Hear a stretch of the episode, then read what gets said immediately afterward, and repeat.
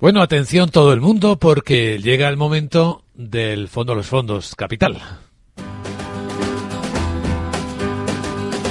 Veamos con qué idea nos sorprende cada hoy. vez me cuesta más.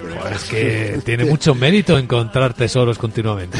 Ahora, el, contexto ahora mismo, eh, después de, la- de las valoraciones que están muy ajustadas, eh, conflictos bélicos, el proceso de inflacionista, etcétera, etcétera, he traído dos ideas al- de, de productos alternativos, ¿de acuerdo?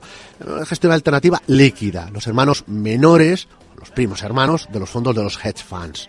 El primero es un producto de la casa Amundi, es, al, es el fondo Amundi Metori Epsilon Global Trends Funds. Todo ese chorro de nombre, ¿eh? Eh, repito, Amundi Metori Epsilon Global Trend Fund. Es un producto CTA, seguidor de tendencia, sobre todo la parte de renta variable, renta fija, sobre todo tipo de interés, y divisas. Eh, lo gestiona la casa Metori Capital Management, lo conforman personas, gestores que estuvieron trabajando en Lixor con un excelente comportamiento precisamente con el fondo eh, que se llamaba el, Lixor Epsilon Global Trend Funds, con unos resultados espectaculares. Tienen un sistema cuantitativo propio que le da señales de entrada o salida en renta variable, renta fija, eh, divisas, eh, que le llaman esa máquina el Epsilon Global. Resultados interesantes, un producto poco conocido, pero que está ahí.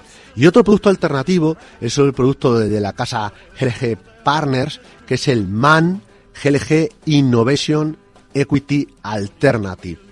Este es un producto long short, combina posiciones compradas con posiciones vendidas, fundamentalmente la parte de Estados Unidos. Sus dos gestores tienen muy buena valoración por Citywire, compañía que se dedica precisamente a valorar a los gestores, no tanto a los fondos de inversión.